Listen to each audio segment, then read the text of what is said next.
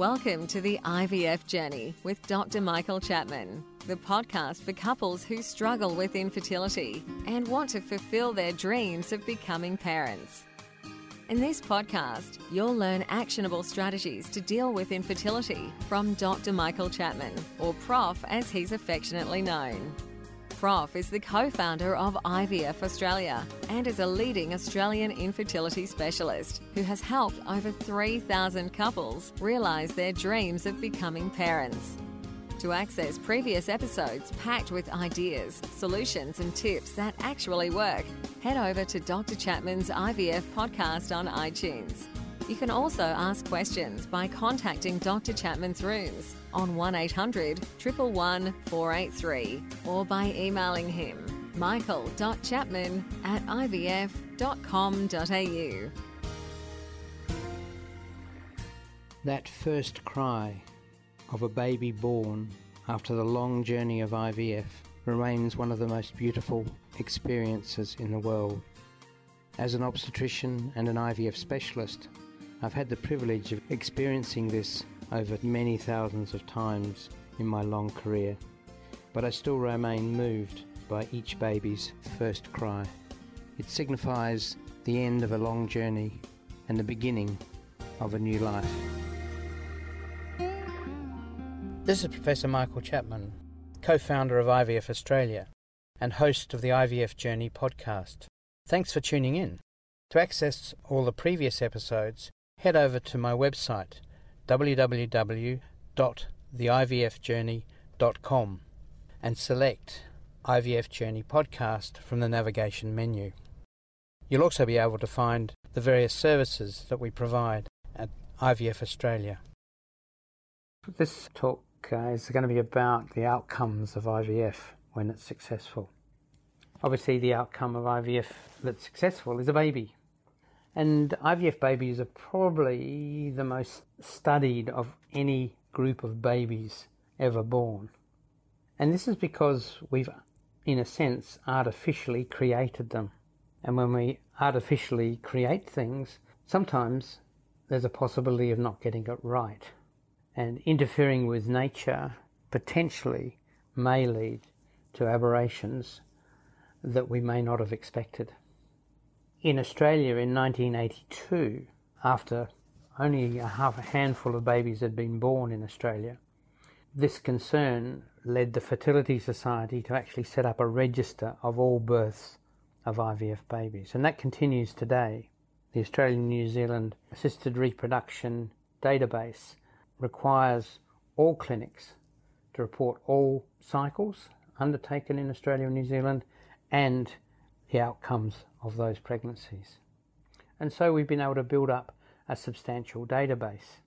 Around the world and in Australia, specific groups of babies have been looked at as differing techniques of producing an IVF pregnancy uh, have been developed. Things like ICSI, like blastocyst, growing them on for five days, freezing embryos. Each of those groups of children have been studied in substantial detail. The results of those investigations, on the whole, are reassuring that IVF pregnancies, however they're conceived, with any of those technologies, appear to be not different to the rest of the population in almost every sphere. On a regular basis, however, small studies from various countries around the world make news headlines because, of course, the media are really only interested in the sensational stories that IVF causes problems. The media love these stories that say IVF causes X or Y, that children are different, they've got less intelligence or higher risk of high blood pressure. But for every one of those stories, there are at least three or four other publications from other researchers around the world saying that there's no difference. It's only the sensational stories that the media publish. So, what's really the overall perspective? Well, the overall perspective on the outcome of babies after IVF is positive. What you mightn't have read in the press because it wasn't there was a big study from Melbourne showing that children born after IVF are actually intellectually cleverer than their naturally conceived siblings. There's evidence that neurological development as well as intellectual development is no different in IVF pregnancies compared with, with normally conceived pregnancies. The risk of cancer in children is no different between fertility patients having babies through IVF and those babies born through natural conception. There are differences in the birth weights of babies uh, conceived through IVF compared with normally conceived children, particularly if the embryo was put back in a fresh cycle. And made worse if you put two embryos back and only one survives and grows on to produce a baby. But that difference, while it's statistical in big population studies, is only about 150 grams. So that's the difference between being 3.2 kilograms and being 3.35 kilograms. Really, is that a particularly relevant difference? And the answer is probably no. There is a difference in the time of birth. It does seem that babies born through IVF as single babies, not twins, but single babies, uh, deliver slightly earlier on average than natural conception. Again, that difference is only a matter of some four or five days, so it probably has no relevance. Interestingly, that difference disappears when you use a frozen embryo to be put back rather than a fresh transfer.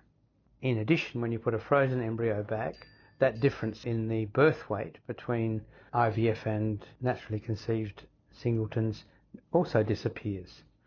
So in many ways, frozen embryos are slightly better than fresh in regards to those issues. But the long term really does seem to be not a problem. The biggest difference created by IVF, and in some countries it's a major health problem, is the twinning that goes on when you put two or more embryos back. Now in Australia we've made huge inroads and indeed in 2016 the most recent data shows that less than 17% of embryo transfers are with more than one embryo. So 83% of all transfers are single. And those babies, the result therefore are mostly like 96.4% of all babies born from IVF in Australia and New Zealand are now singletons twins are less than 4%. We actually lead the world in that statistic. And that means there are less babies in intensive care, less babies dying, less babies with cerebral palsy, because they are the reasons that we have avoided double embryo transfer since the mid 2005. So uh, Australia has led the world in reducing the number of twins. This has happened in the last decade as we've realised these risks, uh, which are so significant for babies conceived as twins. So, the one proven difference between naturally conceived pregnancies and IVF pregnancies isn't the IVF pregnancies, it's the ICSI pregnancies. The pregnancies conceived when a single sperm is injected into the egg. And obviously, in that situation, nature has really been taken out of the game. And in those situations where we have used ICSI to create a pregnancy that would otherwise never have occurred because of sperm problems, severe sperm problems, those children have a slightly higher chance of having a congenital abnormality. That risk rises from something around 4% in the general population to around 6% in the ICSI conceived children. That's not totally surprising because it's likely that the reason for the severe sperm problem is a genetic one and that will be transmitted to the offspring. But it's still a very small chance. 94% of all babies born from ICSI are still going to be absolutely normal. And while those abnormalities can lead to health problems into the future, the majority of those abnormalities are able to be dealt with in a way that virtually normal life will be able to be had by those children. But that's the only thing that has been found now that more than 7 million babies worldwide have been born through IVF.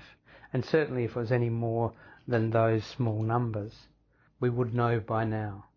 We're 40 years on from the first pregnancy. In Australia, more than 250,000 children born through IVF. If there were significant problems, we certainly would have seen them by now. The doomsdayers are still saying the oldest child is now only 40. When these children get old and uh, go into their middle age and beyond, there may be problems that we haven't found yet. Perhaps that's true, but the evidence so far is that it's all very good. And don't forget that you can access all the previous episodes by going to our website www.theivfjourney.com and select IVF Journey Podcast from the navigation menu. Thank you for listening to the IVF Journey with Dr. Michael Chapman, the podcast which helps couples negotiate their way through the IVF journey, all the way to parenthood. You can also ask questions by contacting Dr. Chapman's rooms on 1800 111 483 or by emailing him michael.chapman at ivf.com.au.